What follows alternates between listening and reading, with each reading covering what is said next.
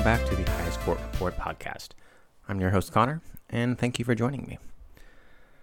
Today, we're going to talk a little bit about the NRA, or National Rifle Association. It has been in the news as of late, uh, for the last year or so, and in the last uh, two years, give or take, a certain New York Attorney General has been at war with the organization, a war of consequence for both New York and the NRA. Anyways, as always, the judicial system will have something to say about that at some point or another. So, let's get into it.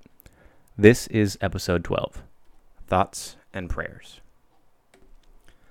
In August 2020, New York Attorney General uh, Letitia James, a Democrat, filed a rather audacious lawsuit against the nation's largest and most powerful gun rights lobby group. CEO Wayne LaPierre engaged in a ridiculous amount of corruptive behavior within the organization. Among other things, the lawsuit accuses LaPierre of spending hundreds of thousands of dollars, at least, on private charter plans for himself and his extended family, accepting lavish gifts from NRA vendors and spending over a million dollars in NRA funds on personal expenses, the list of which includes his golf club membership. Although the NRA initially denied the allegations, it filed a tax document with the IRS in no, uh, November of 2020, admitting it, quote, became aware during 2019 of a significant diversion of its assets, end quote. The tax return also says LaPierre compensated the NRA for $300,000 in travel incidentals. Now, James's lawsuit asks the court to impose several steep penalties on the NRA, including actually dissolving its corporate charter, a sanction that NRA's attorneys have characterized as akin to, quote, the death penalty for a corporation, end quote. The NRA wants to circumvent this consequence and has engaged in some fairly audacious legal maneuverings of its own to strip New York of much of its power over the organization. Now, although the NRA is, by its own accounts, in strong financial shape and fully capable of paying off its creditors, the organization declared bankruptcy last January, like all strong and sound organizations always do, right? The primary resolution of the NRA's declaration, many outsiders have deduced, is to cut its formal ties with New York State and reincorporate it in the state of Texas thus stripping James of much of her authority over the organization. Now, a federal bankruptcy judge has agreed, technically speaking.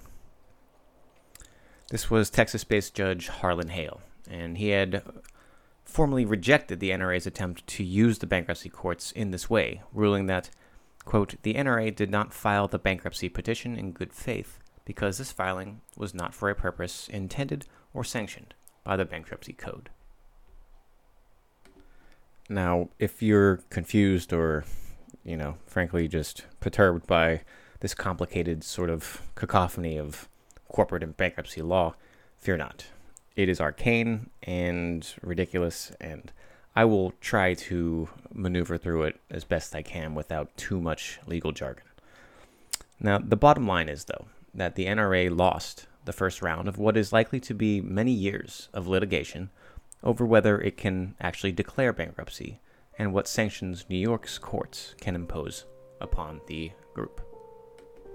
However, there is a very small chance that all this ends up with the actual dissolution of the NRA.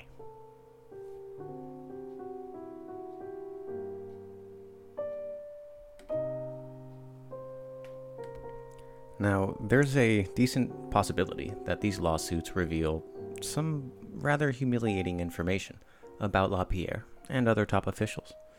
The NRA faced several unexpected policy defeats during the Trump administration, and it is caught up in another round of litigation with one of its former vendors.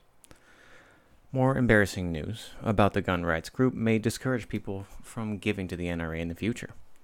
NRA supporters, after all, typically give to the organization because they agree with its political views not necessarily because they want to help pay for one of LaPierre's trips to the Bahamas. Now, it does seem, if you've been paying attention, I think, um, that there is something a bit odd about the fact that just one state, New York, may have so much authority over a major and really powerful and old interest group like the NRA. Not long after James filed her suit, the usual suspects denounced it as a power grab. Former President Donald Trump accused the radical left New York of trying to destroy the NRA. Now, New York's power over the NRA arises from an unusual quirk of sorts uh, of American corporate law. Although corporations can do business in all 50 states or in foreign countries, new companies are typically chartered by states and are thus bound by the state's corporate laws, not the federal government's. The fact that corporations typically get to choose which states to incorporate in often benefits the companies themselves. More than 60% of the Fortune 500 companies, for example, are incorporated in Delaware. That's because Delaware laws are particularly favorable to these corporations. Also, many corporate lawyers are familiar with Delaware law and Delaware's courts. However, this system also places a disproportionate amount of power in the hands of some states' courts. The large number of companies incorporated in Delaware means that multi billion dollar corporations and corporate cases of large national importance are often decided by judges appointed by the governor of a tiny state with fewer than a million residents. The NRA is actually 150 years old. Indeed, it is so old that it was formed in an era when corporations were often created by special acts of state legislature. New York's uh, state legislature granted the NRA a corporate charter in 1871, and the organization continues to operate under that charter to this day. This means that the NRA is subject to a wide array of New York laws governing corporations formed in that state, including one that permits the state attorney to uh, state attorney general, excuse me, to bring a lawsuit seeking to quote annul the corporate existence or dissolve a corporation that has acted beyond its capacity or power. End quote.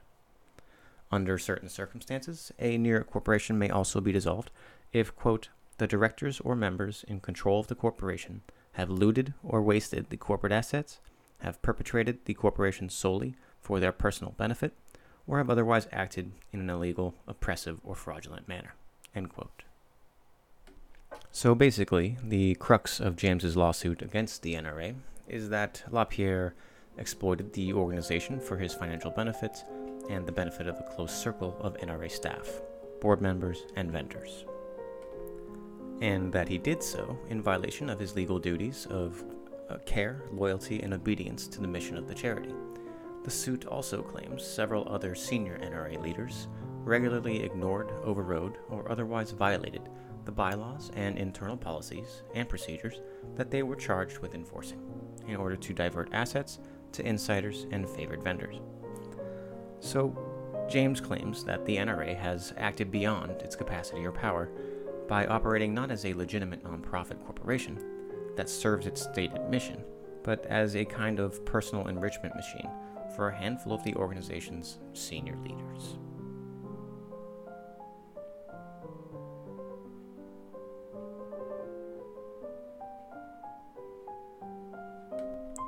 Now, while it's far from clear that James can convince a court to impose a corporate death penalty on the NRA, her complaint does describe some very serious and malicious allegations against the NRA senior leadership, which stretch for more than literally 100 pages of James's filing. They claim that the NRA misused as much as $64 million over just three years, and they include some genuinely ridiculous claims of self dealing. LaPierre, for example, is accused of chartering a private flight priced at more than 20, almost $27,000 for his niece and her daughter after they were unable to catch a commercial flight to an NRA event. The NRA allegedly paid more than $500,000 to fly LaPierre and his family to the Bahamas on at least eight different occasions, where LaPierre often stayed on a 108 foot yacht owned by one of the NRA's largest vendors, as well as nearly $600,000 over five years for consulting services provided by LaPierre's wife, executive assistant.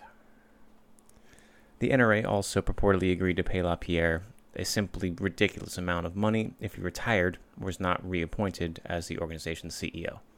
So much money, in fact, that his annual compensation would have actually increased should he left.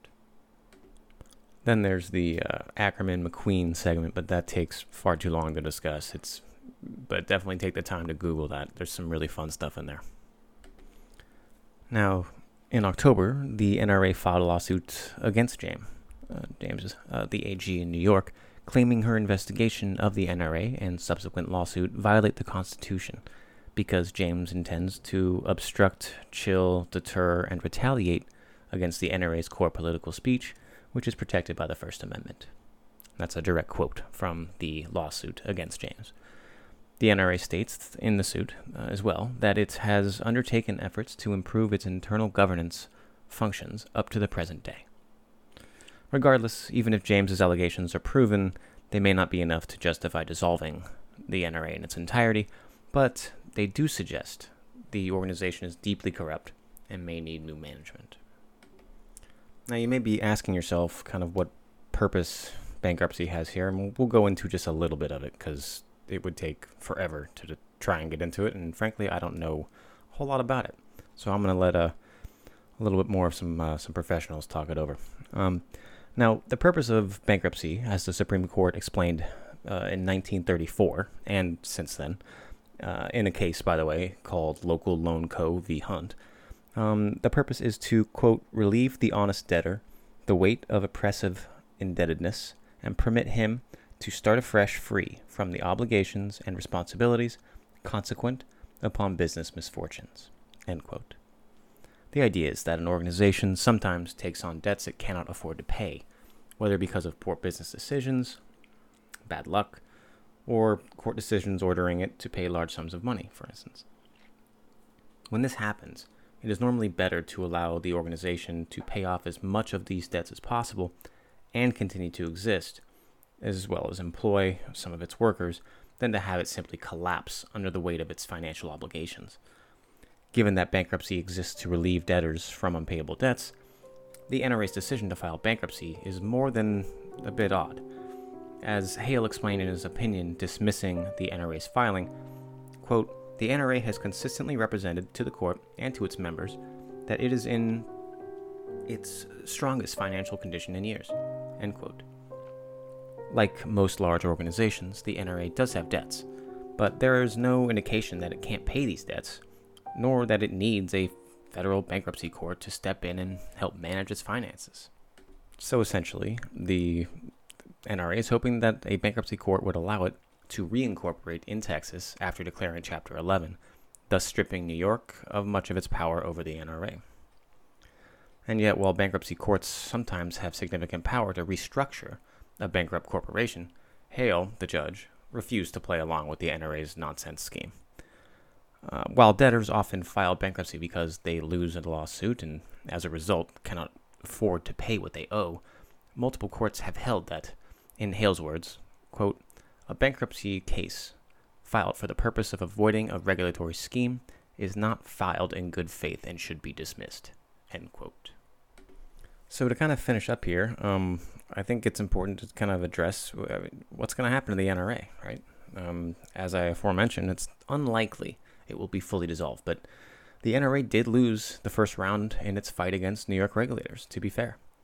Hale, however, is unlikely to have the final word on whether the NRA's attempt to reorganize as a Texas corporation through bankruptcy will prevail, meaning it's probably going to see an appeal of some kinds.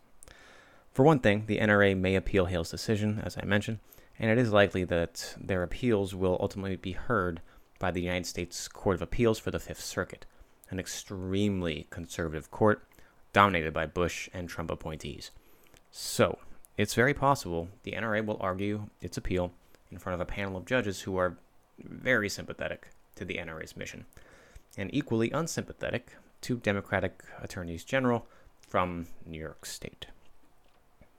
Meanwhile, the NRA's general counsel testified that he doesn't expect New York's courts to try James's lawsuit against the NRA until early next year.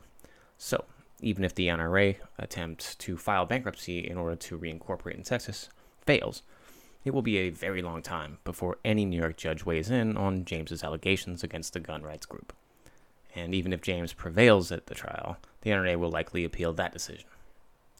What's more, Hale wrote in his opinion that he was not dismissing this case with prejudice, meaning the NRA could potentially file for bankruptcy in Hale's court, though it's unlikely a second filing would accomplish much. All of which is a long way of saying that dissolution of the NRA remains unlikely and is certainly not imminent. Nevertheless, organization did suffer a significant loss in Hale's court, and James's allegations are very serious. Even if James's lawsuit does not end in the NRA's destruction, it could very well end with significant sanctions against LaPierre and his inner circle. Needless to say, my thoughts and prayers are certainly with the NRA, and I, I do hope that nothing horrible happens to the organization that would render it powerless and bankrupt. That would be a really big shame, I think, for everyone. Um, anyways, thank you again for joining me. I hope you guys enjoyed this podcast. Um, stay safe out there, keep socially distanced. This has been the Highest Court Report.